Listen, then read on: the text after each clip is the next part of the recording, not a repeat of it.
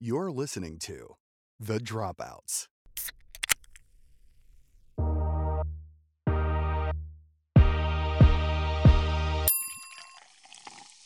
All right, welcome to episode 15 of The Dropouts. I am Jess, And I'm Morgan. and today we are talking about finding your people. Yeah, and why it's important to find people that support you. And, you know, I've always heard that we are a sum of the five people we hang out with. And so reflecting on what that means for you in your life. And if you're not too thrilled with it, how to find some more support and things you can do, all of that good stuff. Um, but per usual, before we jump into our episode, we like to do a little update because you guys probably haven't heard from us since we did the Q and A episode, and it's been a hot minute since we've recorded. feels like it. so or it feels Yeah. like it, anyways. I know we just took a week off, but it does feel weird. It was my birthday. I turned 27. Did you have fun? Yeah, I had a good time. I've never been a big bird. This is the first year since like probably before I started working that I was off on my birthday. I always like worked on my birthday. So it was kind of interesting. I have your birthday card. Oh, you're so sweet. I haven't sent it yet. I know I said I was going to, and then I. Oh my gosh. And Eventually. no, I had a good time. It was a nice low key. Spent some time with a couple friends, and it was good. Um, also super random, but while you were like um coming to the studio today, I I ordered this bracelet or this like like device thing that shocks you and it helps like to wake you up, but also like you can use it to yeah. Is it called Pavlok? the- I have. Do you? I almost got it a long time ago, and then I saw it the other day on TikTok about how a chick uses it. Yours yeah, looks it's like nicer. the it's like rose gold something or other. Okay, mine was like an ugly black band that looked like. yeah, you can still get those sporty ones where it's they're cheaper. was the only but I was like, option of course, had. gonna be bougie. So have you been using? I didn't know that they had this option. I well, I I literally just put it on before Oh. like I, while you were like, I'm I'm coming to the. I'm like, take your time. I'm playing with a new toy. So for anyone that me. doesn't know what this is, it's a watch that you can wear, and it's called Pavlok because like Pavlov's dog. You know, if you Psych 101, I won't go into that. But anyways, it's if you want to break a habit. So like for Jess and I, I'm assuming she got it so she could wake up in the morning on time. okay. just a, just a guess. Yeah, I'm just guessing, but like, so you can set like different um intensities, but if you don't get up when the watch goes off, the time that you set to get up, after a certain amount of time, it'll shock you, and then and then you can set it so like the shock gets in like more intense, and so it makes you uncomfortable and it wakes you up like it's a it's a true it was a pretty good zap and it kind of gets your nerves like oh geez like and then you're awake so you get out of bed um i had an issue with the app because i have like the old version and then i lost the charger and then i just haven't used it since but it did work while i had it i also had Did you use it for habits? no, because I didn't really understand. I was like, how is it going to know if I'm eating a donut or, you know, a crumble cookie for the 12th time? Like, it doesn't. So you have to, like, I think you have to. yeah, you have to, like, do it a little manually shock too. yourself. And I'm like, well, I'm not going to do that. like, of course, if I'm going to, like, manually, like, I'm going to because I'm chaotic and I kind of I kind of like the feeling. I think it's not going to work for me because of that. But um I think it works for, like, waking up. But anything beyond that, yeah, that and that's like that's why I got it cuz I the alarm that I have it screams it screams at me. It says wake up bad bitch and then I have to do like memory puzzles or it and then like I have to go back 3 minutes 3 minutes later into the app and tell it that I'm like up or it'll go off again and it will go off for hours and it's so loud and the memory puzzles but I still do it in my sleep and then I turn it off. I, um, so that sounds horrible. That sounds awful. I, I got this it's so on loud. Kickstarter. This was probably like five or six years ago because I remember I was still nursing and I was having like The Pavlok? no a different thing. I looked, it's another gimmicky device. Oh. It was from Kickstarter and it was this floor mat and you put it wherever in your room and the way that you turn off your alarm is that you have to stand on the mat so you actually physically have to get out of bed to turn your alarm off and then you have to stand on your mat for like 10 seconds for it to turn off. Um, but it was like the beta version of it and like i'm sure now they probably have something where you could program it from your phone. It probably works but like i had to like something, yeah. manually turn the mat over and like pluck out the alarm clock and try to set it was like an old analog type of eh, like alarm clock. I'm like they could really make this a lot better if they connected it to your phone. I'm sure they probably have that version now. Oh yeah. um but yeah i got sick of trying to like and then i lost the cover for the thing so then you know of course that's just an excuse and then i'm pretty sure i was standing on it and then just like going back to bed because i was like mission accomplished i got out of bed now i'm going back to I was gonna say I'm like half asleep and then just like waddle back to bed. It'd have to be like on a different put it I'll put it out in the shop. Oh wait, no, but then you can't even hear it. it's the Well- concept is all great right like Yeah, i mean if you're but disappointed they don't understand. They underestimate. I'm not. So um underestimate my sleep half asleep abilities. But I'm really I'm lately I've been waking up because I'm excited to go to the gym. Crazy, I know. But so I think this is gonna help me. I know. Well, I have this like routine that I do, and I'm just like I feel so good when I do it. So I and I know the rest of my day is better when I go what's your to the routine gym. do tell So I I wake up, hmm I do like my morning stuff, wash my face, all that stuff, take my vitamins, take my um I've been trying to drink less energy drinks. Um and then I go to the gym and I do the hydro massage for 20 minutes and during that I do the sacred acoustics for 20 minutes, Mm. which obviously I know it's like you have like a you have this thing like blasting your back, so it's not like a calm meditation in the sense like I, that's why I like doing it outside or like laying down without the hydro massage. But it does like it really I have noticed that it helps me just like mentally prepare so I can like focus on my workout, and it's really fucking nice. I'm like if someone's like in there, I will I like will wait. I'm like I know I need to start with. It. I feel like a little like autistic a little bit. I'm like I can't not do it this certain way because then after that I go and I do the incline treadmill to this playlist called the Yung Gravy Treadmill Strut. Where it- it's this chick, mm-hmm. it's this chick on Instagram that made a bunch of playlists to like different, like just got one for like Taylor Swift and like a bunch of different artists where she like it starts at like three miles per hour or whatever, and then each song goes up like one mile per hour. So, or not, or 0.1 miles per hour. So then you just like increase it gradually, and then by the end you can do like a like a light jog or run or whatever. Hmm. And it's like it's so like you. lit- I'm literally like strutting my shit. It's like 7 a.m. There's a bunch of old geezers around me, and I'm like, in the Young zone. gravy, you so vicious, This one sounds so delicious. And like I'm just ah. like probably singing out loud and not even realizing it. But yeah, I have to do that. I do that for at least 20 minutes. And I know each song, like I it's like the next song, and I'm like, fuck yes, and I'm just like going at it. And then I lift. Well, no, I then go to I go to the bathroom and then I lift after that. Like it's it's it's like clockwork. Like even some of the people that work there who are like teenagers, they're like, 20 minutes, ready go. I'm like, yo, you're gonna do Yung Gravy on the treadmill? I'm like, yeah, I am. Like, this is what I do now. That's good. And I love it. So that that's been getting me up out of bed. But there's sometimes where like I just won't even like hear my alarm. And the next thing I know, it's like way later and then I'm upset about it. Mm. So I need to start working out. consciously I will get up.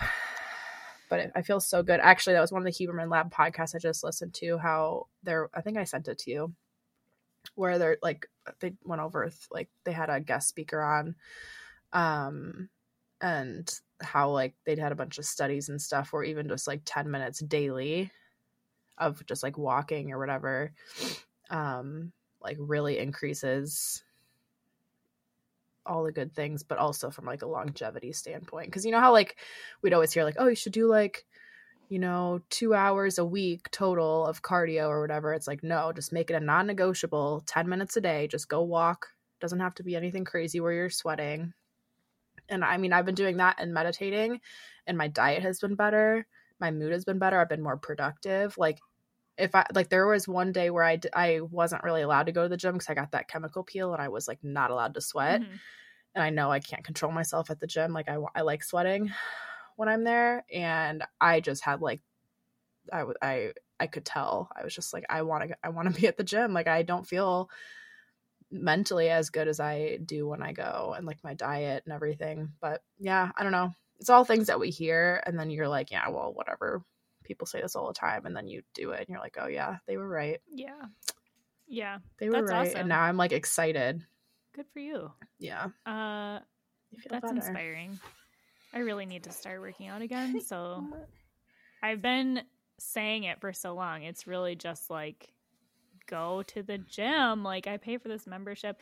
It's so stupid because I used to be so active and I know I've mentioned this before, but I used Yeah. to I used to do like bodybuilding and stuff. So I it, like part of me feels like like it's been like 2 weeks since I worked out, you know, but then I look at it I'm like Mhm. it's been years since I've made it a routine. It's been years and it flies by and I'm like you know, I look back at like how fit I was and like my physique right around that time, and it was just like, if you would have just kept doing it, you'd be, Yeah. like gold right now, you know, which is fine, you know, like it's, it is what it is. You just start with where you're at again.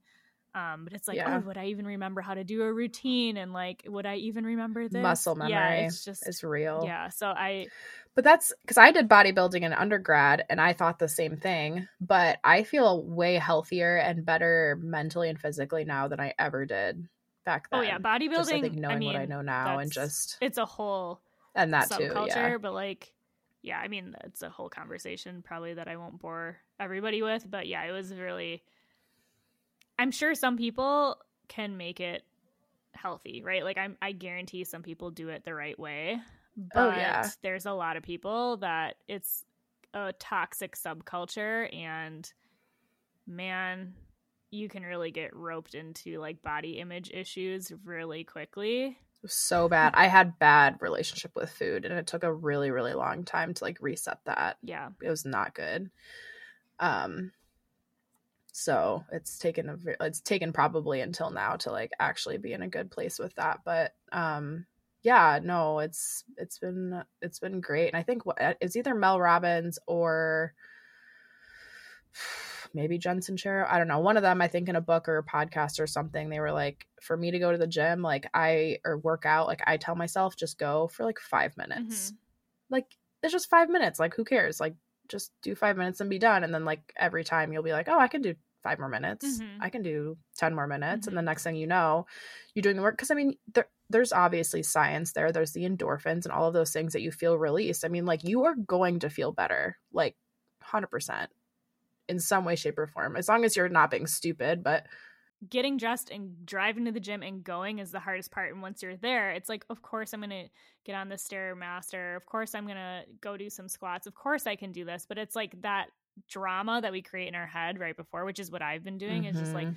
oh my God, just get some clothes on and go to the gym. Like, yeah just go to the gym. Um, yeah but yeah, I've, so if anyone ever thinks, you know, oh man, feel alone in that, you're not. I struggle with the same thing, and I'm Oh, working and I did too. I mean, this is this is a very like it's definitely a more recent habit for sure. But um and who's I mean, even if you just go and you do a couple things or one thing, it's more than nothing, you know? Like you don't have to be like, "Oh, well, this wasn't even a good workout." I'm like, "Well, it was more than not working out. Mhm. It's more than zero, you know? Every every little bit counts and even just walking for 10, 10 minutes a day, I really, really challenge people to just try that. Like, just move your and my back. I haven't had to see my chiropractor. Like, my back has not hurt at Mm. all. Like, I used to have like terrible like like sciatica problems. Like, I just feel so much better. So I don't know. Good. I'm happy to hear all that. uh, off off on quite a tangent. Eh, It's a podcast. I think.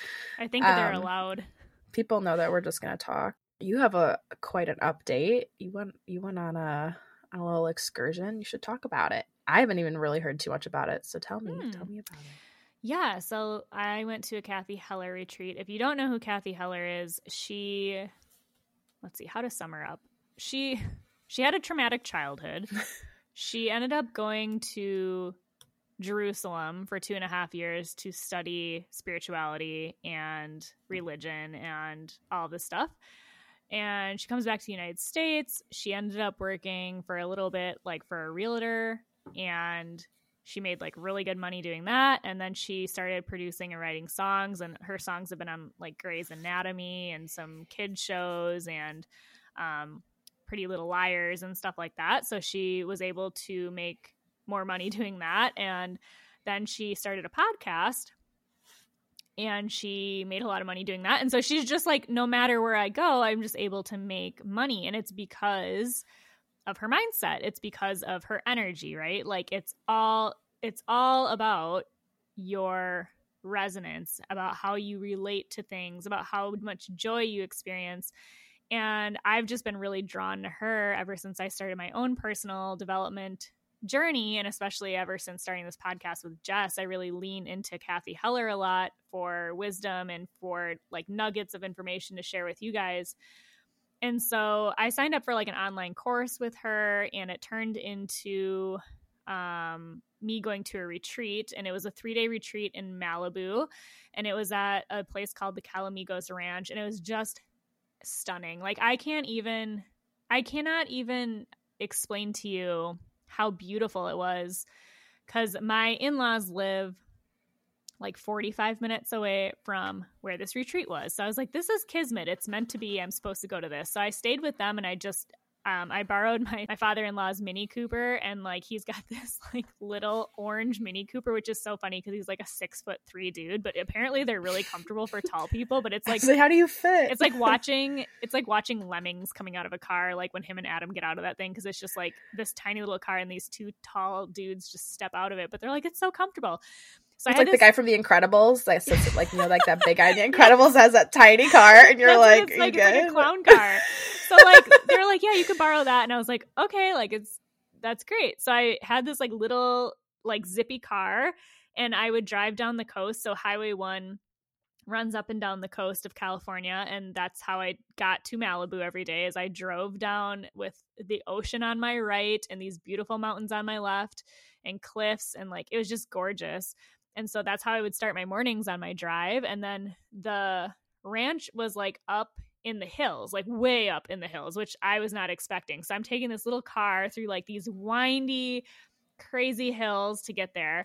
Um, and then, you know, you you get there and you don't really know what to expect. I was very nervous. I was very like I don't say apprehensive. I just knew that I was going to be uncomfortable, right? So like do it anyways, like I preach, like we preach. So I walk up to the path and like where she's hosting it, and it was this giant deck, but they built the deck around the trees. And so these big trees were coming through the deck. And then on these big, beautiful trees, they had these hanging lights and beautiful crystal chandeliers. And they had these white linen tables with these beautiful chairs. And I mean, it was just like gorgeous. Like the setting could not have been more therapeutic. And then down from that, they had this yard area that had a waterfall. And that's where we did like a lot of our meditation and breath work and all of that stuff. So just right off the bat, stunning. I was like, if I don't get anything else out of this, like this is a gorgeous location, right? I mean, I got so much out of it. I really, when I went into it, I did not have expectations, not because I wasn't thinking it was going to be a great experience, but more so because I didn't know what to expect. And I was just like, I'm just going to take things as they come, as they present themselves. Like, I have no idea what I'm going to walk away with in terms of knowledge. I just hoped hoped there was going to be some sort of shift. But yeah, right away. I mean, being in her presence was amazing. She's such an inspiring and delightful and joyful person to be around and to listen to, but there was 80 women there total and what I found and this ties into the episode today, um, it's kind of why Jess and I chose this episode because I was like, hey, I really want to talk about what it's like to be around people who inspire you, like who truly inspire you just by being them. And it was like I kept saying to like every girl I met, I'm like, there's no mean girls club here. Like, you could literally walk up to any woman, any single woman, anywhere, and just say, Hi, my name is Morgan.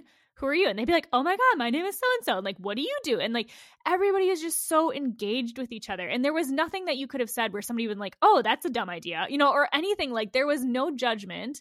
There was no any of that. It was like so refreshing to enter a space and just know that no matter what you said or what you presented or how you are, like it was fine. Like come as you are. Come with your ideas, come with your issues, come with whatever and just be. And it was so amazing. I met a lot of really really interesting women. Um uh, a lot of them have podcasts, so we like kind of networked with that, but um, you know, I met realtors and doctors, and there was a fellow nurse there, and she's married to a firefighter too, and she's around my age. So we talked quite a bit. And she wants to leave nursing, and she actually has a podcast called Clocked Out with one of her nurse friends, and like they talk about how to deal with nursing. And I was just like, oh my god, like I have a podcast too, and we, you know, it's about leaving healthcare and like what it's like on the other side of it, and how you don't have to stay in a job that you hate, and like I don't know, it was just all the gamut of women was interesting. Um, we did a lot of like breath work activities. We did meditation. We did journaling. Um and it was just like i hate to say this like term but it was like just such a safe space to do all of that in. And i had this realization that's like i know that i say all the time like i want to create this community with jess of having a place for people to go where you can say anything be anything come as you are and be accepted. And it's just like and and to and to say like i've got this idea or i have this business or i want to i want to make a hundred thousand dollars a month. And for somebody to not be like that's the dumbest thing or how do you think that or who are you to do that? Like and just to have people be like yeah of course of course you could do that. Why couldn't you do that? Like there's no reason you couldn't you know? And it's just I'm not saying these people are delusional by any means. It's just, it's like people that believe that everybody has potential and possibility ahead of them and is just in the flow of like accepting that, you know? And so, like, I had this realization when I was there, which I can talk more about this later in the episode, but it's just like that's the kind of space that I want to create for people is where people can show up and not only feel supported, but then like find things out about themselves in the time that they're there where it's like I never knew that about myself. I never I just never knew that. Like I didn't know that was there or maybe that's my hang up and like I had a lot of self-discovery when I was there. But yeah, I'll definitely like get into that with like my portion of the episode cuz that's what inspired this episode. We've talked about doing this before, but I was like this is like the most opportune time because I'm coming back from this trip just like just with that sense of community and wholesomeness where I'm like, that's what I want Jess and I to be able to create. Eventually to have retreats like that and just say like, come one, come all, like we're gonna do this thing. We're gonna have like awakenings, we're gonna have experiences with people and have it be amazing. So um, but yeah, that was my experience. Like there was like points of time where there was these beautiful yellow butterflies everywhere. Like so picture like you're under these green canopy trees and there's like chandeliers from these trees and these like long twinkly lights and there's yellow butterflies everywhere. It was just like did I die? Like I'm very confused right now. Like am I dead? did I die? Is this heaven? And then and then like at one point Cathy was talking about her grandmother who had passed away and she was very very close with her grandmother. And all of a sudden, I've never seen a hummingbird in my entire life in person. It's something I've always wanted. I'm like, I just want to see a hummingbird. They're I just never see them.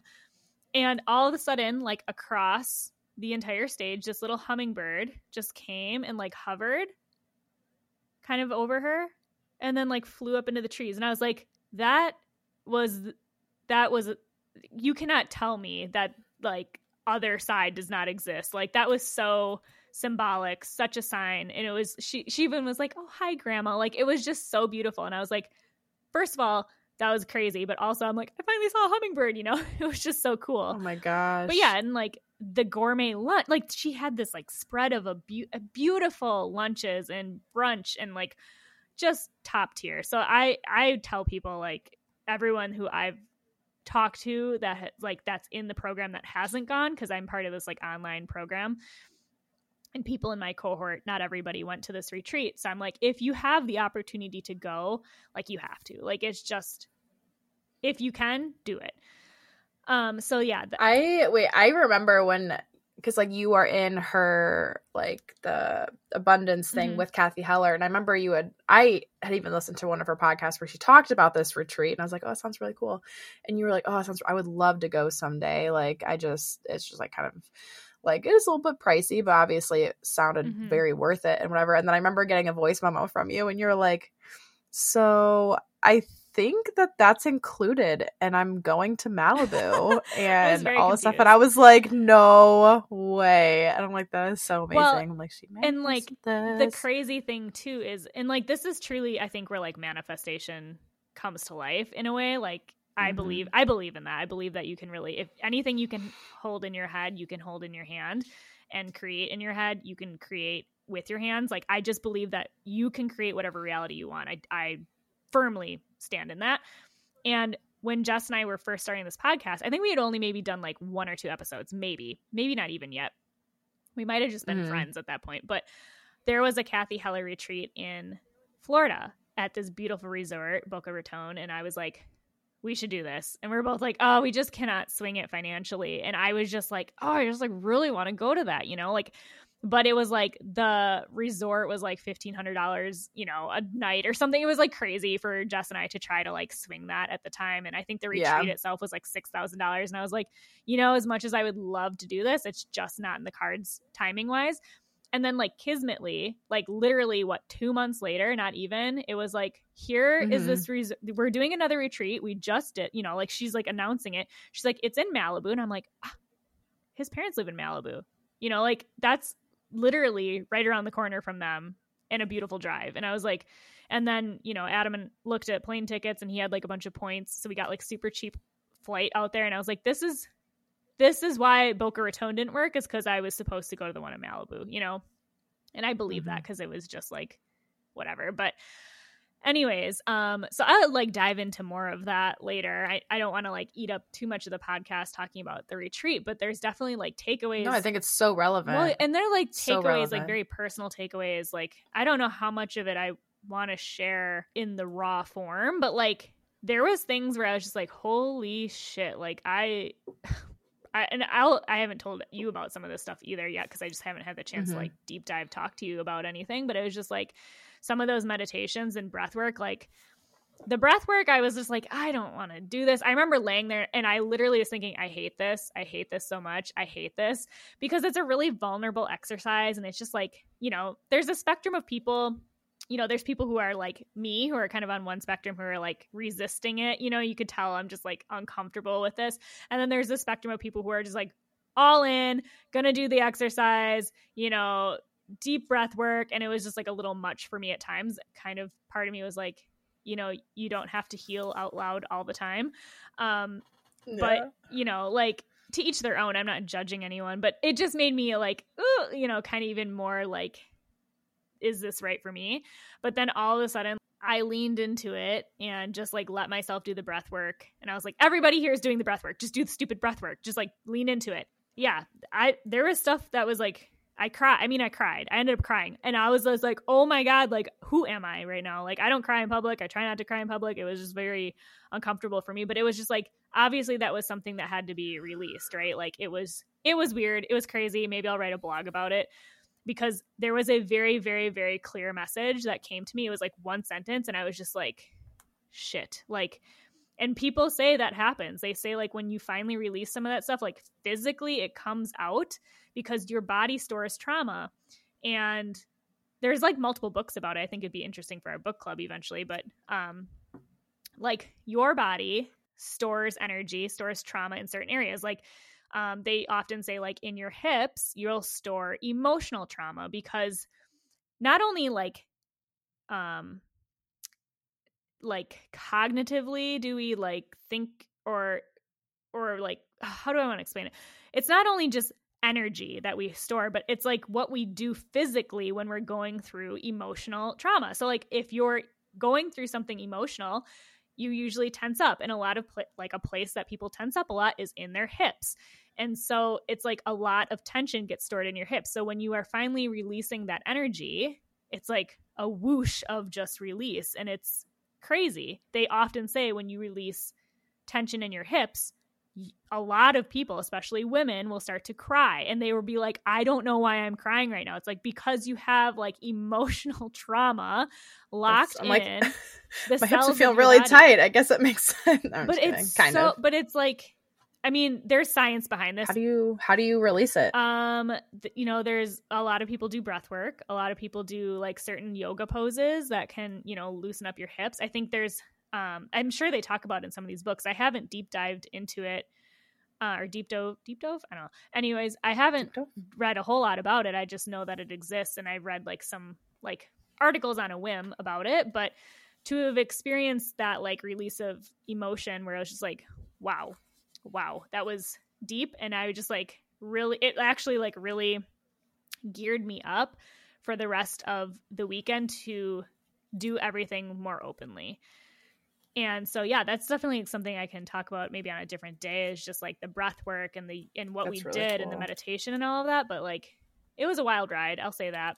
Um uh but yeah, like I love it. It's all energy, you know, we're all just energy. That's all we are. And Western society is really the only society or like Western culture, Western influence culture like Anglo-Saxon culture really is like the only um, subset that does not talk about energy work when they talk about healing. You know, like traditional Chinese medicine, Ayurvedic medicine, you know, all of those cultures and all of those practices talk about energy because we are energy and you have stuff that gets stored, stuff that gets misplaced.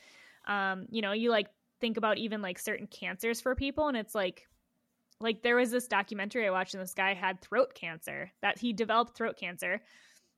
And it was as his wife was going like reliving the trauma of her um childhood, which was incredibly traumatic for her, and she was going to therapy and it was against the basically she was sexually assaulted by the school counselor at her Catholic school. It's oh. called The Keepers. If you ever want to watch a really heady documentary, watch The Keepers on Netflix. I've watched it like three times. I find it absolutely fascinating. I started watching it because it's like a true crime, and then it morphed into something where I was just like, holy crap, that's heavy. But, anyways, she had a very heavy sexual trauma. And so she actually eventually stands up to the people who inflicted that harm on her. And the Catholic as a kid or like way as later as an adult. So she's married with this okay. guy and she's starting to stand up and say like this is my truth, this is what happened to me. And everything that she says lines up. Like everything like historically if you compare it to like what happened at the school, what happened in the seasons, like everything's lining up, right? So it's like it there's really not a whole lot of yeah. reason to doubt this woman. And um the Catholic Church has a lot of resources, a lot of money, and so they were trying to silence them. And the husband didn't feel like he could speak about it because what did he have to offer? And it was her against the church, essentially. And he kept having to stifle his voice, and he got throat cancer. And she's like, I firmly believe he got throat cancer because he was stifling his voice.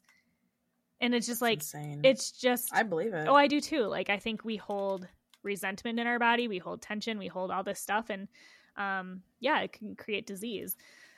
So that was that's a whole other rant my god but anyways i know earlier i mentioned i was like well that's a good segue and then i kind of like bippity boppity booped into like a whole other thing but but um to kind of like steer away for a second because i will get back into it but um steer away we're doing we did a poll on instagram on if people would be interested in a book club. So we have our patreon we have our Patreon Zooms. It's $5 a month to join the Patreon.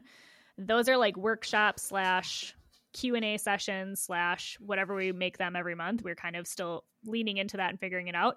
But then we also, in addition to the Patreon, for free to anybody, we want to offer the book club. So we had enough interest on Instagram where it sounds like people would actually show up to those Zooms. And we just want to do it like once a month. We're not going to go crazy and do it weekly, like every Tuesday night or anything. So we're going to post the book club deets on our Instagram and on our website.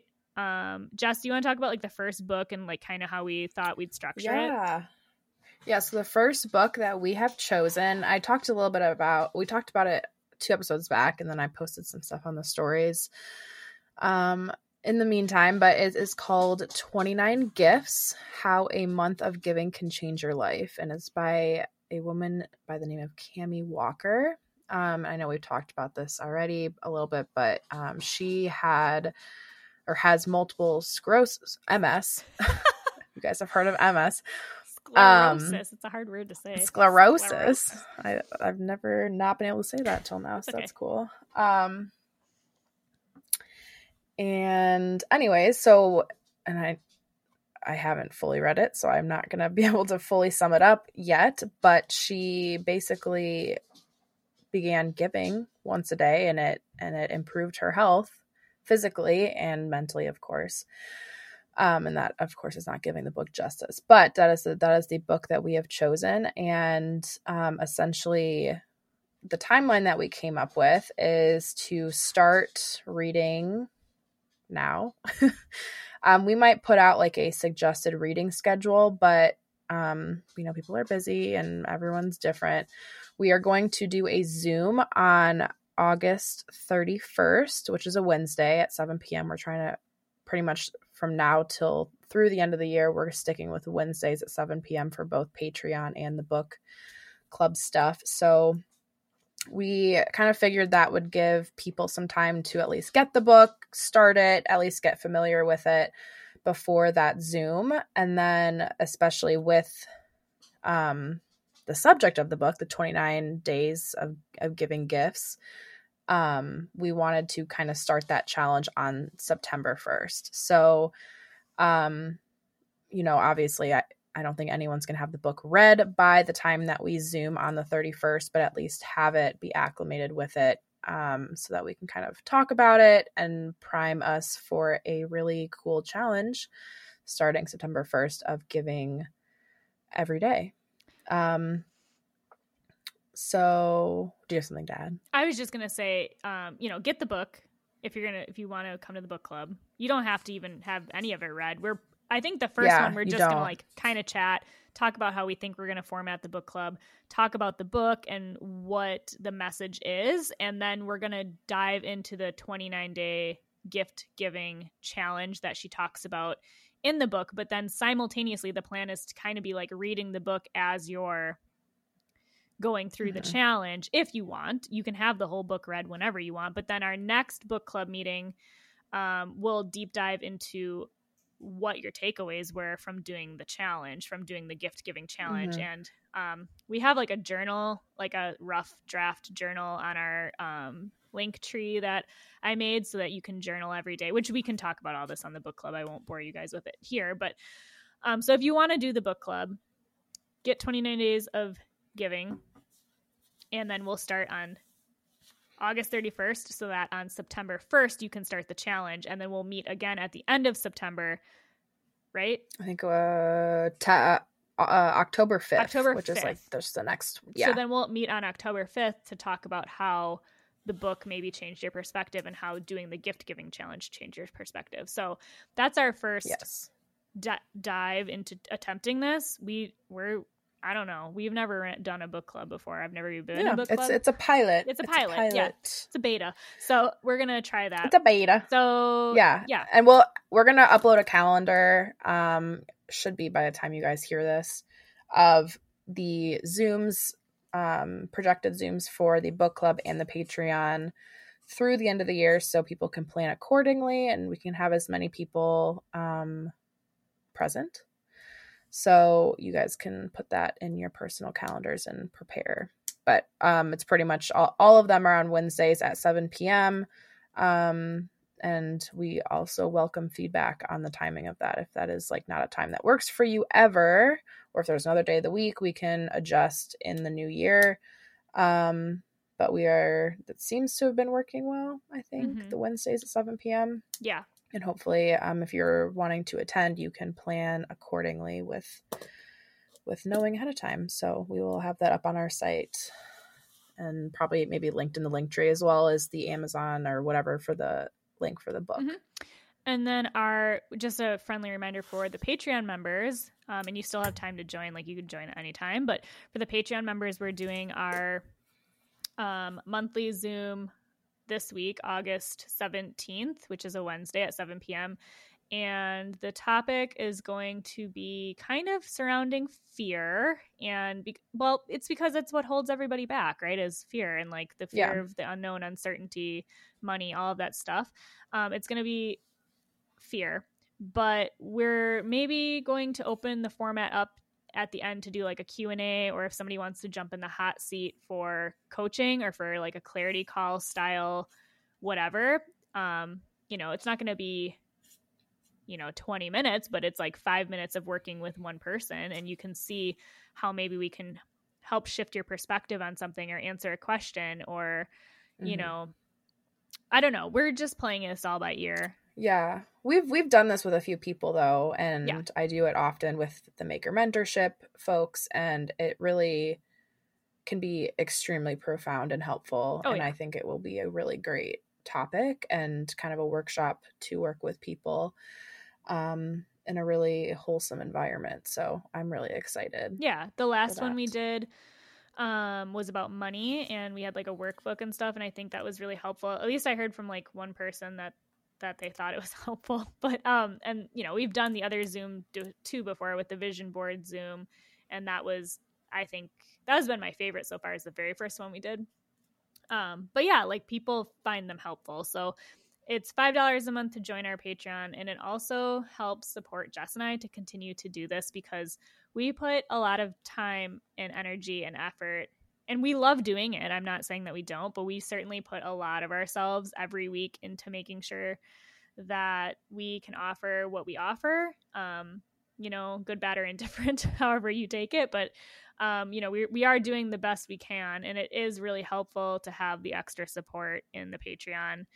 Um, and if if you feel like you're getting something out of our podcasts, um, if you've had any sort of you know altered perspective, or if you've shared it with somebody, or you know whatever, like the Patreon is the best, most lovely way to support us in in us continuing this. Otherwise, a free way to support us is to write reviews on the platform that you listen um, and share it with a friend. Like that is very much appreciated too because it helps us get in front of new people that otherwise wouldn't wouldn't see us or hear about us. So Yeah, and we're I think um especially for those that join the page or have attended the Zooms, like you said, um, reviews not only for the podcast but for those I think I'm gonna put something on the Patreon for like a testimonial or something. Maybe I don't know. We're trying to figure that out because I know um that that helps because sometimes we're like, is this helping people? And then people say it does, but it, sometimes it's nice to actually have a a written um, like testimonial for those extra things that we're doing because we have a lot of other ideas, lots of things that we want to do. Again, um, I say this all the time: time is money. Obviously, we love offering as much value as possible to you guys, but um, it definitely has to be a balance, especially with all the other things we have going on. So we appreciate everyone that has supported us and is continuing to support us, and are super excited for the next few months of things we have planned. So yeah, yeah, we do, like I I hope you guys know that we do sincerely appreciate you even tuning in and listening. It it always yeah, um oh, absolutely. like floors us. I don't know. Like I always look at the people, like the numbers or whatever. Like right after we post an episode, I'm like, oh my god, yeah. nine It's, people like, already immediate, listened. I'm like, like oh. I think it's just really, you know, Before, yeah, I'm like, oh, go besties. Yeah, thank you. It's so nice. yeah. So so, sweet. so that's like all the housekeeping updates, whatever. So I'm gonna jump into the topic. Are we good with that? Yes. Any other housekeeping? No. Yes, ma'am. Okay. No, I think we hit it all. Um, so as I already talked about, one of the the biggest takeaways for me from the Cathy Heller retreat was the sense of community that naturally occurred. The energy of a space filled with people that just get it is something I've never experienced before. Like it was just crazy amazing.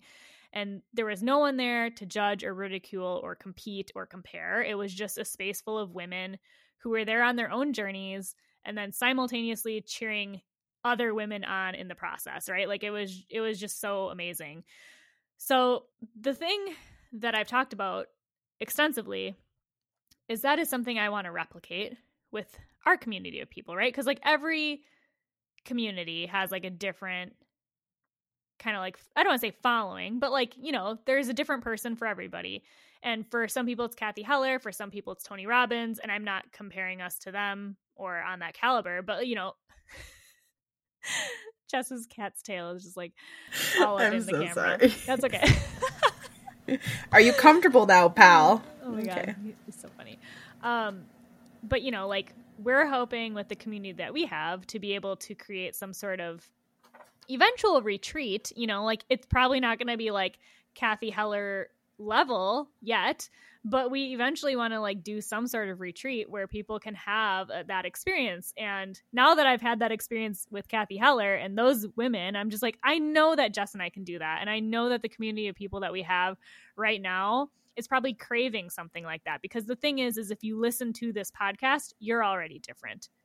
You have already woken up how most of us are just like going through the motions of life on on autopilot, right? Like you look at your colleagues or your coworkers or your spouse or your aunt or somebody and you're just like you're really just living on autopilot. Like you don't see it. You don't see the potential. You don't see which is fine. You're not there yet and I'll meet you with where you're at.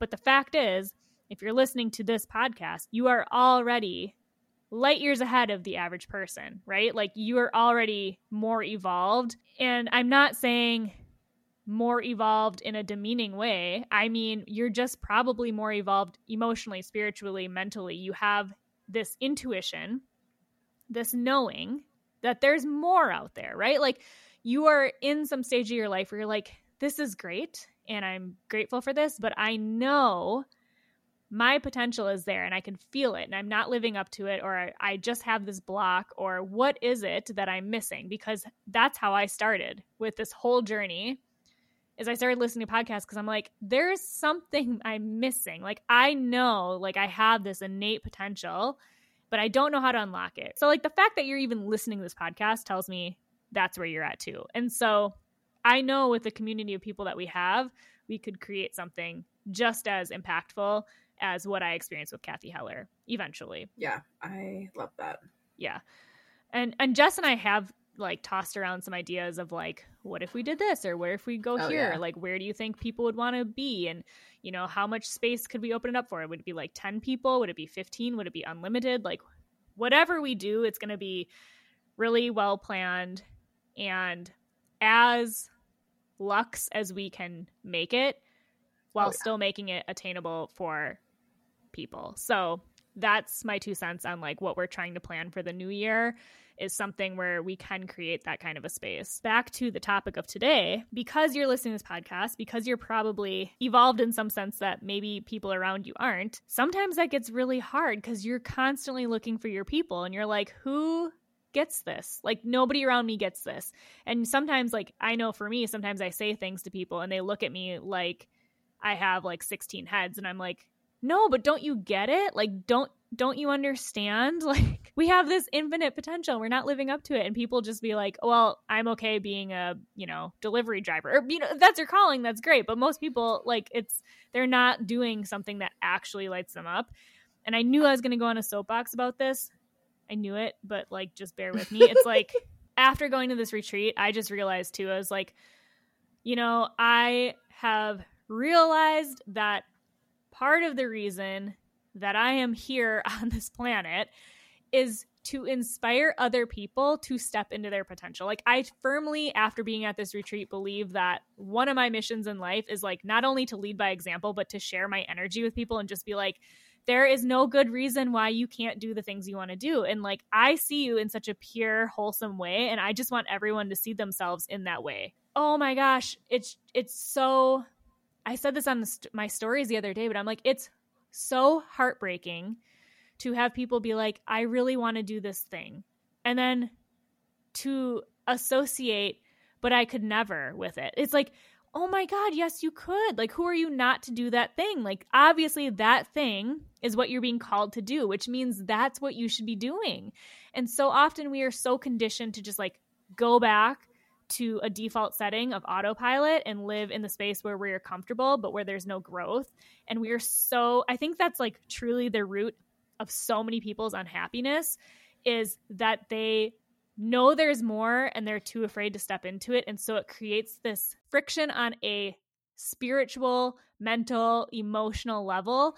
And it's a constant friction, right? Like they're constantly working against themselves. And like what I'm here to tell you guys is like it doesn't have to be that hard.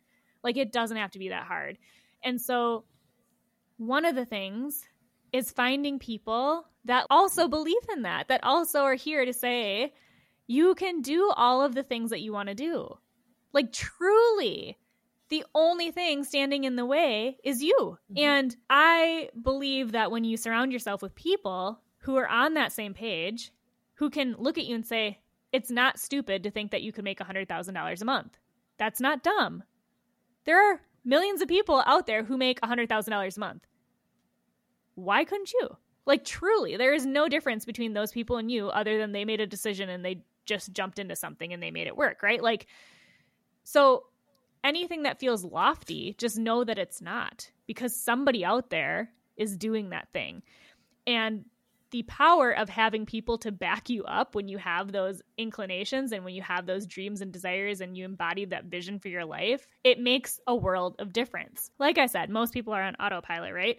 Something I started doing like just recently, I just started asking people, if you could do anything, what would you do? Like, what do you really want to do in your life? And I asked this server, I was in Ventura one one day and it was beautiful like ventura is beautiful. It's like a place i would love to live but there's like these you know rocky cliffs and they overlook the ocean and the downtown is just full of amazing food like all these different restaurants. And so i stopped at this restaurant and i'm enjoying myself people watching having like a glass of sparkling wine like some sort of rosé and i'm just enjoying these luxe little appetizers. And the server was just so cute and kind and i was like so what do you like really want to do someday? And he was like, "Well, I know I like I know this is going to sound silly, but like I I what I really want to do is I want to be a videographer, but I want to film ocean life." And he was like wow. so coy when he said it. And he said it with like apprehension. And he started it off with, I know this is going to sound silly. He literally said, I know this is going to sound silly. And when I heard that, I was like, why is that silly? Oh my God, why is that silly? I said, You are the most interesting person I've met today. Like, please tell me more about how you want to do that. Where you like, we had a whole conversation about how he discovered that he wanted to do that and what inspired him and like what shows he watched that led him to this this dream of being a videographer for ocean life. And I look back at that and it's like, so how many people, do you know, where it's like, I know this is going to sound silly. It's like, why do people preface their dreams with belittling them. It's because at some point when he said that, or when he says that now, there's a piece of him that does not believe it's possible for him. That's why he says that because he doesn't want to, he's fearing the criticism of other people. So he's taking the burden on by saying it himself first. I know this is going to sound silly. And you know where that comes from is because somebody else in his life at some point when he said that said, Well, how are you going to make that work? Or is that really a real dream? Or is that a possibility? Or even with something else in his life, belittled what he told them. So now when he says what is like innately his truth, what he wants to do with his life, he prefaces it with, I know this is going to sound silly. And he is not an anomaly. He's not an anomaly because I asked another server, What do you want to do? And he's like, I know this is going to sound silly, but I really want to open my own bakery. And I'm like, why is that silly? Like, why are we diminishing ourselves? And I'm sorry if I'm like yelling in the mic. I don't mean to. But we are so conditioned to believe that our dreams are so lofty or unattainable.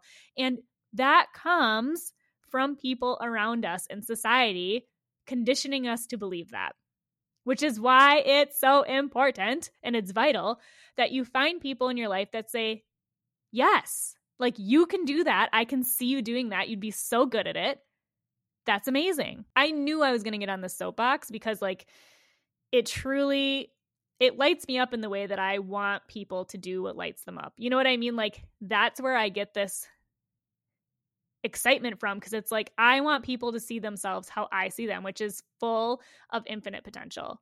And whatever you want to do is possible. And that's why it's important to find people that stand behind you and say, a hundred percent, yeah, like let's figure out how you're gonna do this. Can you imagine? Like, let's just let's just take like J.K. Rowling, for example, or Rowling, I don't know how to say her name, the woman that wrote Harry Potter. Like, let's just take her as an example. I'm pretty sure she was at a bar and scribbled the concept on a bar napkin and took it home and wrote the book. Can you imagine if she would have taken that bar napkin and thrown it in the trash on her way out and said, Who the hell is going to want to read about a kid wizard? This is so stupid. This is so silly. I should have never. How many millions of people would she have robbed that magical world, that joy? Like, think of all the books and all the movies and all the kids that dress up as Harry Potter for Halloween and all of the kids that were like, you know, in a destructive household or like a dysfunctional household who were reading Harry Potter and that was their fantasy world that they escaped to. You know, like I just think of all that and it's like she had an idea and she did not say, This is so stupid, I'm not going to do it. She was like, I have this idea and I'm going to do it. But she could have just as easily, in one decision, thrown the napkin away, went home, and kept on with her life, which I'm fairly certain she was a poor single uh, mom who was having a hard time Yeah. making ends meet. She was. She had a lot of mental health issues. She, I think, she had an abusive relationship. Actually, don't quote me on that, but there was just a lot, like basically every single thing that would stop somebody, and she Yeah. kept going. And she did it anyway. tenacity. Like, yep. Yeah, and it's like, can you imagine if she would have had that idea and just not pursued it? And like that's why it's important that we encourage each other to do the things that light us up because how many bar napkins have been thrown away with genius ideas on them? Oh my gosh, it's it's like nauseating to think about. And and I think everybody in their life has someone who and just a quick thing to add, I guess, but I mean we we have I mean, I have people in my life that are very pragmatic. My dad is one of them. Very pragmatic, Yes. very realistic. He's never like purposefully shit on my dreams, but he's always going to have those like there's like there's some I don't even told him about my new business ideas Mhm. because I know he's going to ask a million questions, and a lot of those I just don't really have the answer to yet. And a little bit is me because I'm like, well, he's, I don't want him to inadvertently talk me out of it because Yeah. I do value his opinion. He is a businessman and he's always been someone that I look up to. And it's not something he'd ever do on purpose. I mean, I've never gone to him with something where he's like, no, that's stupid. But he's very realistic, very financially, you know, pragmatic and and I think people have a lot of like people have people like that in their lives and but it can, you know, Yeah, most it of can the still time. affect it. Here's a story. I'm going to tell, and this like perfectly ties into what you just said. And I, I didn't ask for permission to share this, but I won't give it so much detail where it's like obvious. But I'm, I'm sure at some point she's going to listen to this episode. But I had a clarity call with somebody, and she told me all of the things that she wanted out of her perfect life. Right? Like it was like she wanted to homeschool her kids. She wanted to live in this certain place of the United States that was like where her family grew up, and she could just like really overlook the mountains in this beautiful area of the United States. And she had this very unique experience of a job that she was currently in. And her husband was just laid off from also a unique experience of like he was really good at construction and that's what he was doing, whatever. So, like, throughout this clarity call, it was like we put all these pieces together and came up with this, like, what I consider to be a brilliant, like absolutely brilliant business idea that would have allowed her to encompass everything she wanted out of life. Like she could have literally worked from home. She could have homeschooled her kids. She could have, you know, incorporated her husband in the business because he had the skill set. She had a very unique expertise in one area. And it was like she could have done that and used her expertise to build her customer base and market and all of that stuff. And so by the end of this call, she was so lit up. She was like, This, I'm feeling like so good. This is amazing, right? Like, I'm so excited to talk to my husband about this. So, you know, a couple weeks goes by. I do these clarity calls for free. So I don't, I try not to like step on people's toes or be too invasive, but I just followed up with her and I was like, Hey, like, where, like, where did you take that? How did it go? And she's like, Well, I, I told my husband and he didn't see how it would work. And it was like someone took this pointy pin of self projection and like popped her balloon.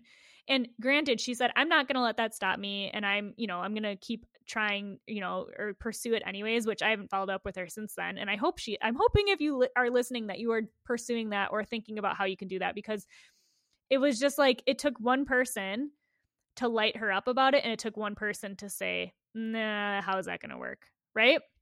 And I'm over here thinking, like, how could it not work? Like, I'm thinking of like all these reasons and all of these ways that like she could sell what we were talking about and like go to these places and these expos and all this stuff. And I'm like, how could it not work? Like, it's it's like set up for success, right? Like I just was like, I don't even understand.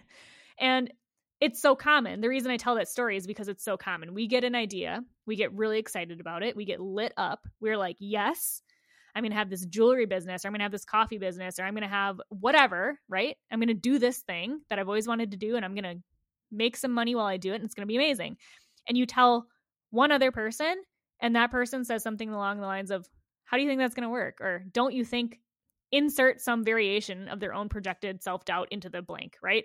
Mhm. And then you know what we do? We say, "Oh my god, you're right. That was such that was so stupid." Like how I don't even know why I thought that. And like I think of Steve Harvey when I tell that story too because he went to his boss to quit his job because he was going to be a comedian. He at the time had no gigs booked. He was I think on stage like one time, but he knew innately like he knew after being on stage one time that that was what was meant for him. So he goes to work and he goes to quit his job and he walks up to his boss and he says, "Hey, I I'm quitting. Like I'm going to I am a comedian. I'm going to do this."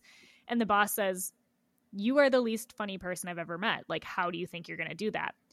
So Steve walks back to his desk and says, "Yeah, you're right. Like that was so stupid." And his friend comes up to him. He's like, "I thought you were going to quit." he's like, "Well, I was, but then I talked to the boss and the boss said I'm the least funny person I ever he ever met. So yeah, I guess I'm going to stay here. And the guy looks at him. He's like, You're literally going to let one person change the trajectory of your life?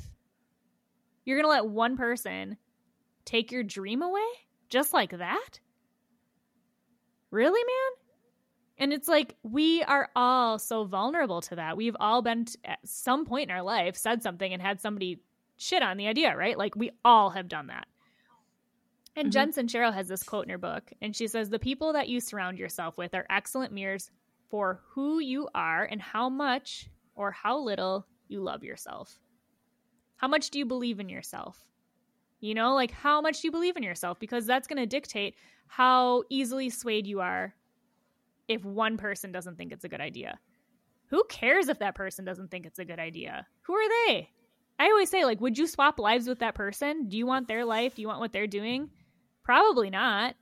Like, I don't want to, like, when I was a nurse, any idea I had, if someone, like, shit on it, it's like, I wouldn't swap lives with you. You know, like, you don't have anything that I want. And So I don't want your opinion. yeah, so, like, your opinion doesn't matter. So I came up with this analogy this morning. I woke up at like an ungodly hour and I could not fall back asleep. So I started. I was going to ask you about that. I was going to. I was like, Jesus Christ! It know. is a Yeah. Saturday, ma'am. this is a know. Wendy's. Yeah. Yeah. so, do you remember that game Lava when you were a kid? Hmm Did you ever play lava? So Oh, basically, all like the time. you you pretend the floor is lava, right? And so, or certain like colored tiles are lava. So like maybe you have like a checkered floor and all the blue tiles are lava, so you can only step on the white ones. And so you'd be like going through the kitchen, only stepping on all the white tiles because if you touch the blue, they're lava, and that, you know you lose then, right? So I want to take that concept and I want you to okay, picture a circle on the ground and you're standing in the middle of it. There are circles that are bigger than the circle you're standing in, and there are circles smaller than the ones that you're standing in. So you look around you, and there are people that are standing in the circles that are behind you, or like, you know, innermost. And there are people who are circles ahead of you, you know, so there's like varying degrees of these circles. And the rings represent your comfort zones. So what happens is we get this like idea, right? And we get all lit up and brave and ready and excited and we're going to step from our ring, our comfort zone to the next ring, to the next comfort zone, right? Like we're going to take ourselves out of our comfort zone and try something new. And just about like right when you're about to step over the line, somebody in your ring or the ring smaller than you screams, "Oh my god, lava." And just like that, you jump two feet back into the security of your ring because there's lava in the next one, right? And lava being somebody else's made up perception that there's too much danger or risk in the next ring, in the next comfort zone, right? Like there's too much risk there. But it's just like the game, it's all made up. It's all made up. It's all from the perception of the person who screamed lava. You know, when I was a kid, it'd be like, every third sidewalk slab uh, is lava and you have to jump over that. You know, like the rule could be different for somebody else, but whoever says it makes the rule. And it's like, it's all made up. Does that make sense? like I hope that analogy makes sense. It's like there are all these degrees of people who live in different comfort zones and inevitably there are going to be people who scream lava at you hmm Oh yeah. there just there is. But there's also going to be people who are where you want to be, steps ahead of you, rings ahead of you, who are in a different level of comfort, different level of accepting risk and failure and all of that, who are going to say, it's fine over here. Like, come on over. There isn't lava over here. You know, like mm. it's all made up. And what happens is other people, even as well intentioned as they are, like Jess's dad, you know, obviously he's pragmatic, but like that comes from somewhere, right? So people have a tendency, even mm-hmm. if it's from a mm-hmm. what they perceive as a loving place, they burp their own insecurities into our face when we tell them our dreams. Mm-hmm. They really do. Like remember that. Anytime someone says, "Yeah, but," just remember that's their own insecurities, their own self-doubt that they're projecting onto you and it has actually absolutely nothing to do with you. It has everything to do with them because it's their mm. perception of lava, it's their perception of comfort, it's their perception of risk versus benefit. And that's different for everybody because everybody's lens of life is different. So, why are you going to listen to other people? When people believe that they can't do something and they feel insecure about it, they won't think that you can do it either. That's where that comes from. And the people you surround yourself with have so much influence over us. It's part of our DNA, right? Like, let's go back. Like, we're Neanderthals at some point. Being accepted by a group of people means survival. Because if you do something in the group that they don't agree with, they don't like, that something egregious, you know, you risk being ostracized or completely kicked out of the tribe, which makes you vulnerable to predators, the elements, etc. So we have an innate desire to be part of a cohort because that make, makes us safe, right? Like if we are part of a group of people, even if that group of people is maybe not who we align with, at least we're part of something and there's some sort of safety there. But what I want to offer is this What if leaving one tribe means that you're actually accepted into a different one that completely aligns with who you are? And I will tell a really quick story my mother in law is part of this singing group, and she's been part of it for like five years or something. And there were some changes that were made that she didn't really agree with, and she's kind of always hemmed and hawed if this was the right group for her, right? And she finally made the decision to leave the group. And in the process of leaving this singing group, she went to a different singing group and is going to join this one. And she's like, I'm discovering that this group is so much more aligned with how I envisioned everything to run. And it's like, yeah, so you kept yourself in this other group for five years because it was comfortable and you knew everybody. Meanwhile, there's this group literally on the other side of town who was way more aligned with how you wanted to be and sing and operate, right? And so, you know, there was like a, we were talking about it when I was in California. And it's like the people that you surround yourself with matters. And it's more of the energy of the people you surround yourself with? Is it supportive? Is it inclusive? Is it inspiring? It, or is it mundane? Is it full of uninspired people? Is it full of people who are have the victim mentality, who think everything happens to them and not for them? Is it a group of uninspired people? Like uh, who is your group? Do they drain you or do they charge you? And I'm not saying like go ahead and ghost everybody in your life. That's not realistic and it's not necessary. But what I am saying is to find a group of people who can lift you up Find mentors, find friends, find colleagues who are operating at the level that you aspire to be. Not even the level that you are, the level that you aspire to be. Because, like we said earlier, they say you are the sum of the five people that you hang around with most. So, what does it say? Like, what is that reflecting to you? So, if you change your immediate circle of people that are inspired, that want more, that see more, that get the potential, automatically that puts you in a different tier of energy. So, love people for where they're at, have compassion, but don't let other people in your life dictate what you think is possible for you unless they're cheering you on. In that case, embrace it. Those are your people.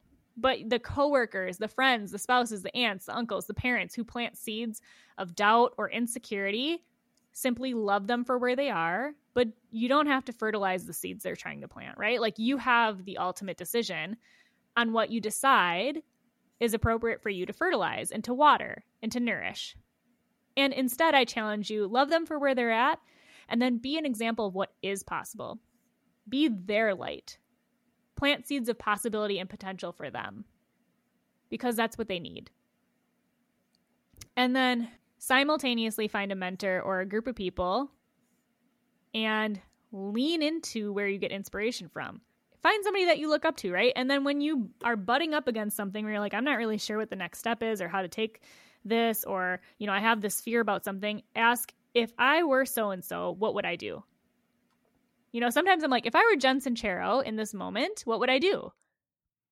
I'd probably just do the damn thing, right? Like, if I were me in this moment living in insecurity, I might not do that. But if I'm her, I'm probably going to take the leap. And then I just operate from that place. So, circling back really quick to the activities when I went to Cathy Heller retreat. Um, so, one of the first things that we did is we did a meditation practice and we in that process like journaled afterwards of of what you want to do. Like, what do you feel your purpose is in this life? What do you think you're here for? Right? Like, what do you think?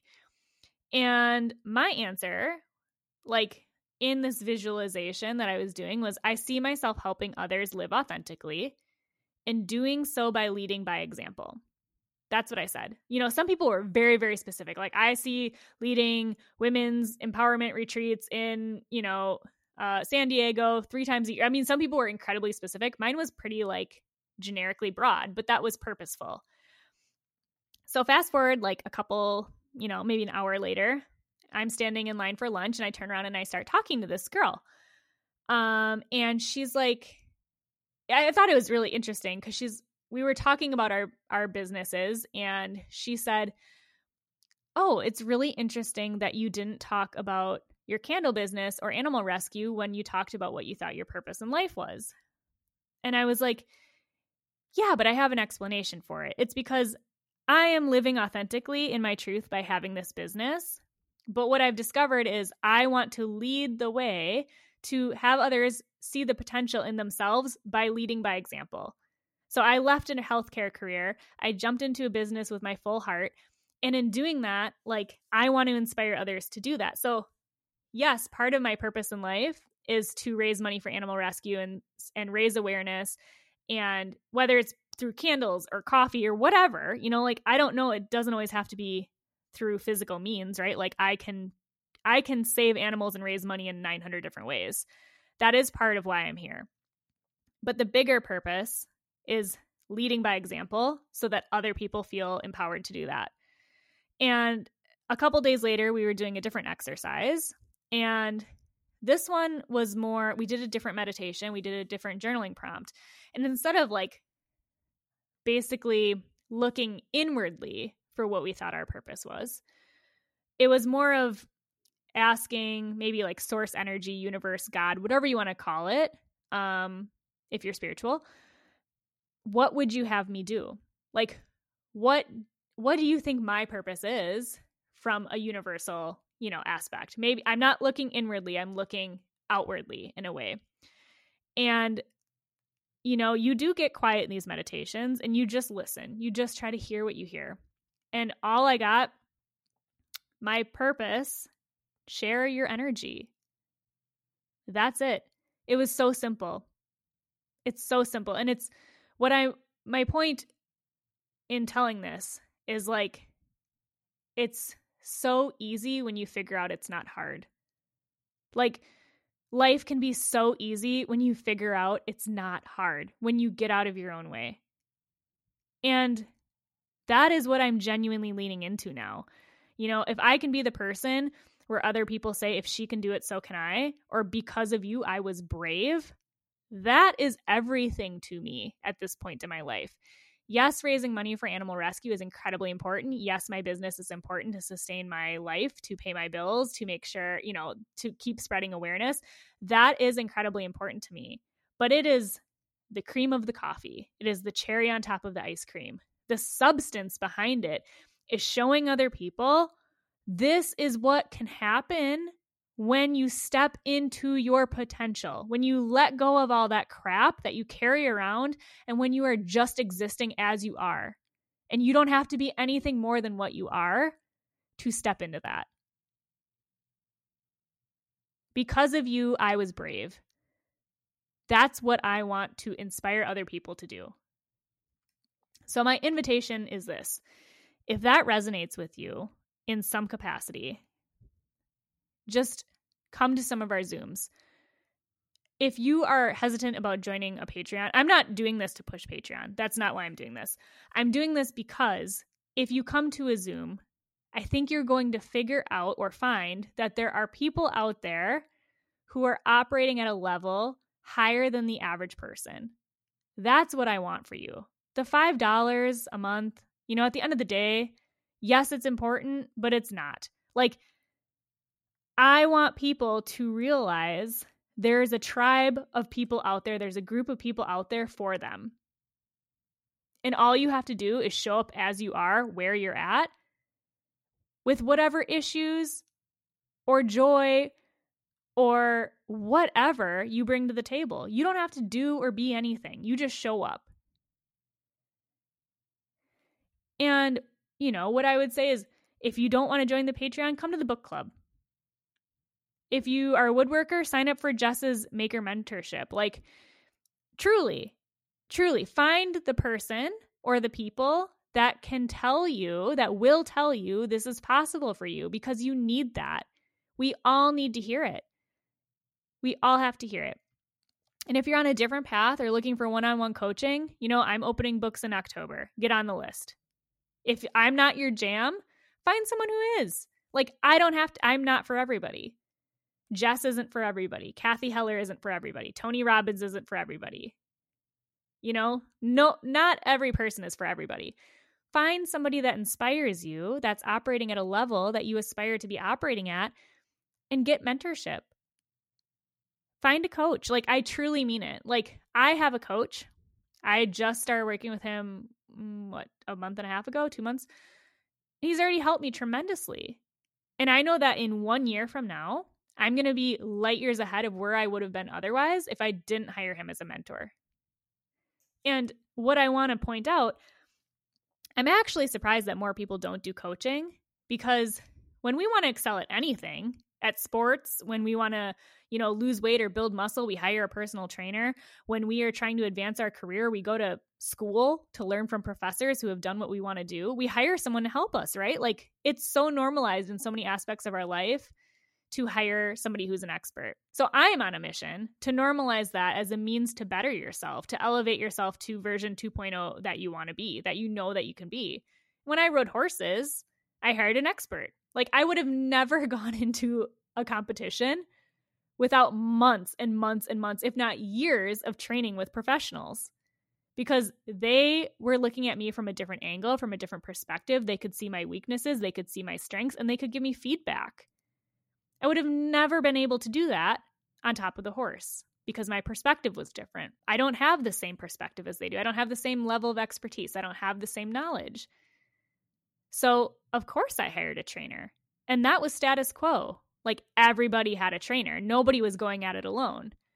So, guidance is necessary. Find your people, surround yourself with those people, find a mentor, you know, and Jess, you can talk about how how powerful it is to be on the other side of mentorship and to coach people and to say, holy crap, I see something you don't. I see the transformation. Like, you have a lot to add about that. I mean, it's been incredible. Like, truly an experience. I, I mean, more than I ever thought it would be. Um, especially working with people for more than just the four weeks, the people that have extended, it's been so cool. So cool to see that's obviously putting it lightly, but seeing where they started just from when, I mean, and you know, they've obviously accomplished a lot to the point where we started the maker mentorship, but even just from that point to now, I mean, it's like night and day. And it is just so incredible to see these people just living so authentically and accomplishing more than they ever thought that they could have. And I mean, and they still have so much more that they're going to continue to do. And I don't know. It's Do you find that people that people underestimate what they think is possible or what they think they can what they're capable of do they Oh, absolutely. that? Every every single Zoom that there's usually some kind of addressing of either a goal that they're kind of hesitant to make or even even as as tangible as like a skill in the wood shop or sk- and, and not all of them uh, some of them have transitioned out of you know being a full-time maker or doing that as like their primary thing whether they're full-time or have like another day job kind of thing. But so it's not just the woodworkers which has been kind of cool as well but even just like skills that they didn't think that they could do. And i was like just try it what's the worst that happens? The piece of wood ends, ends up in a burn pile or repurposed another way? Mm-hmm. I mean it's i mean yes like some materials cost money but these are all skills that you can then it's it's like an investment because you can then charge more because you are able to do a double frame or a mitered frame or a herringbone backer that you were scared to do or this or that. And every single time they're like well i'm gonna like i'll do this maybe in three months. And i was like no go outside just try it today just try it because you were talking yourself out of it we've talked about this on the podcast so many times but your brain can talk you out of so many things so fast and if your brain doesn't talk you out of it someone else might and you Oh, just yeah. gotta do it just do it Yeah. Ego ego is like a tricky thing, man. Like we really get wrapped into our ego and ego can be deceitful. Like it can tell us all the things we're not. Who are you to do that? I don't know. Mhm. Like who are you not to? Like who are you not to? Who are you robbing by not doing the thing you want to do? And like Yeah. Here like I okay, I want you guys to think about this too. There is a wasp called a fig wasp. I just saw a video on TikTok about it the other day. All figs are fertilized via this fig wasp. That's its job is to make more figs. That's it. Now, do you think that the honeybee could do what the fig wasp could do? No. But do you know what the honeybee does? It pollinates a million other things and is the reason for all of our food source. Like, if there were no honeybees, there would be no life. So, does it make the honeybee less valuable because it can't do what the fig wasp can? No. No, it doesn't. A honeybee has one job, but it sustains the planet. Like, think about that for a minute. Let that sink in, what I'm saying. Whatever you are meant to do in this life, that's how important it is. That is how profound you are. And that holy way of like, that's how you were made. Everybody has these gifts, and all of these gifts converge to your purpose. And your purpose in life is to share your gifts with other people. That is the purpose of life. So if you are holding yourself back from doing that very thing, how many people are you robbing? Not only yourself, but like your gifts are not yours to hold alone. Can you imagine if the honeybee was like, well, kind of sick of doing this, or I don't think I can do it, or I can't do what the uh, fig wasp can do, so I guess I'm just not going to do it. The whole planet would die. It's amazing how much we talk ourselves out of like what we deserve. Cathy Heller, Heller has this analogy. It's like the redwood forest, the trees that grow in the redwood forest, they don't ask how much sunlight they deserve. They just grow. You know, like they don't ask how much water they deserve. They just grow. It it's amazing to me. Like a whale doesn't swim through the ocean and think like am I taking in too much water, right? Like they just exist. They just do what they're meant to do without question, without self-doubt of am I taking too much or is this stupid that I'm taking in this much water to survive? No, they just do it. That's what they're meant to do. Just like the honeybees are meant to pollinate, just like the fig wasp is meant to make more figs, like we all have a purpose in this life. And if you're not fulfilling it, you're not only robbing yourself, but you're robbing everyone. You're robbing the world. Just like if J.K. Rowling wouldn't have said, I'm going to make this book, she would have robbed the world of that gift. Or Michael Jordan would have said, you know, who am I to play basketball? He would have robbed the NBA of one of the greatest players of all time. Or if Mozart would have said, you know what? My teacher told me I wasn't actually good at composing music, which actually happened, and thrown in the towel. Mozart. Everybody knows him just by Mozart. If he would have listened to one person's opinion, music composure today would not exist the way it does. So, anytime you doubt anything that you have to offer, like think of that because, oh my God, like you are all meant to do something profound. And like it just sucks that we've been conditioned to think otherwise. Like that's where I'll leave it. You know, like it just really sucks. And like Jess and I are here to tell you otherwise and to remind you otherwise and to like invite you back home to yourself and say, I'm actually meant for more than sitting in a cubicle 40 hours a week. All this stuff where it's like we just go into autopilot. You don't have to. We're here to tell you that in in whatever way you need to hear it, even if it's just through this podcast. So, do you have anything to add, Jess? I don't think so. I mean, other than it's really nice to have found you. You're my person, and um, I'm very grateful for everything that you've done for me. Oh, well, it was it seriously. I mean, like, I don't think I've ever come to you with like an idea, and you've ever done anything less than like be like, hell yeah, let's do it, or like you should do this. This would be great.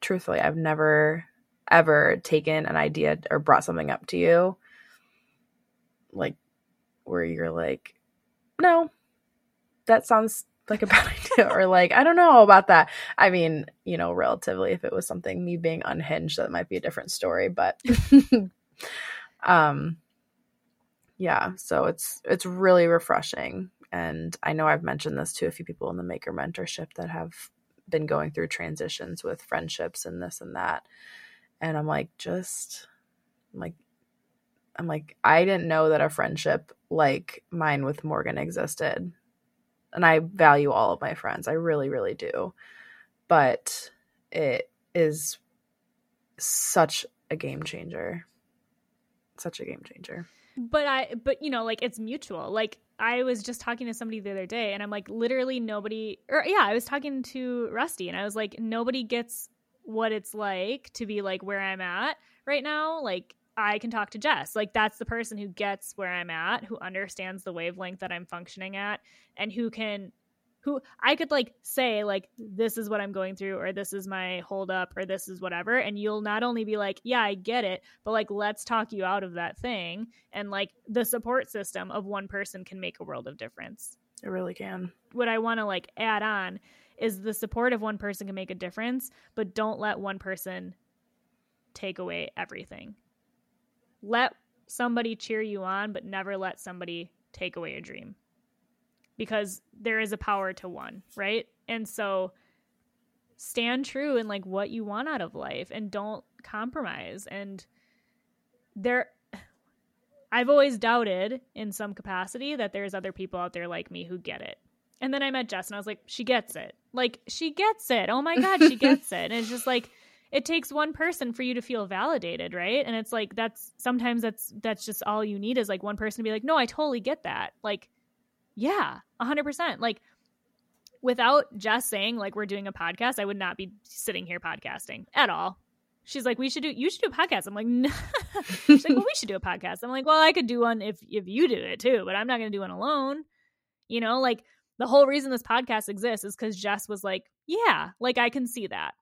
Right. And she supported and encouraged that to happen. Without that, I would have talked myself out of it. I would have too. I mean, I was like, and I will never do it by myself. There's no way.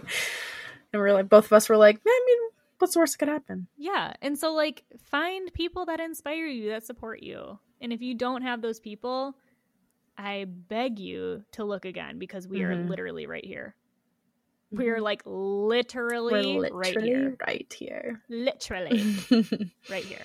You know, I always tell people so, to find their Morgan. Like, I was like, you guys need, you guys need to find your Morgan because they exist. I didn't think they did, but they do. So abundance mindset, baby. They're yeah. out there. It's just don't accept like less. Said, it's refreshing. Yeah, it's refreshing, and they exist. And I, it's like yes, I knew Jess existed after I met her and was like, that was profound. But then I like went to the Cathy Heller thing and I was like, oh my God, there's like other people out there Mhm. who support uh unconditionally. Mm-hmm. And I'm like, oh my God, it's not just one person. There's like people that exist on this planet that will support you. And like, that's what we want to create. Like, truly, wholeheartedly, like, that's what we want to build Yes. is that system, that network of people that are like, we got you. We got you. So I know I went on a soapbox. I know I spoke with a lot of conviction and maybe yelled in the microphone a couple times. I apologize, but then again, we love I it. don't. Snaps and Like, claps. I, I just, it's, yeah. no So, apologies. no apologies. But we will kindly remind you if you want to join the Patreon, that would be lovely. If you can't do that, leaving a five star review and sharing with a friend makes a big difference. So maybe after you hop off this, you can leave a little review or a testimonial on how this podcast has helped you in some way, how it's changed a perspective for you in some way, how it's changed a narrative that you had. Um, I mean, we w- we love the DMs that we get. It's validating that this is important. Yeah, So- it makes a huge difference. It really does because we don't we don't see it that way. You know, we all are our, our biggest critics, and we just are doing the thing and and hoping that it reaches people. And seeing that it does is really really a wholesome realization that we Yeah. so. And I think we're gonna try putting some of those testimonials up on the site and a highlight or something on our Instagram. So I'm gonna try wrangling those together. I know people have sent quite a bit, and I'll go through and find them, but we are very grateful Yeah. we love interacting with you guys we just posted the q&a a little bit late from last week um, and still have some more questions to get through so we'll do another q&a episode at some point if you guys ever have questions please send them we love answering questions clearly we like to talk so kind of goes hand in hand i think. I think this is a good outlet for us. yeah it's like yeah. And morgan and i started talking like three hours four hours ago at this point before we started recording. We've just been Mhm. talking for like four hours straight now. It could probably go for quite some time but um it's fine it's fine. anyways i think that wraps it up for this week and um, we are excited to see you guys in a few days for the patreon zoom 7 p.m on the 17th yeah, we'll see you guys then. And Goodbye. goodbye.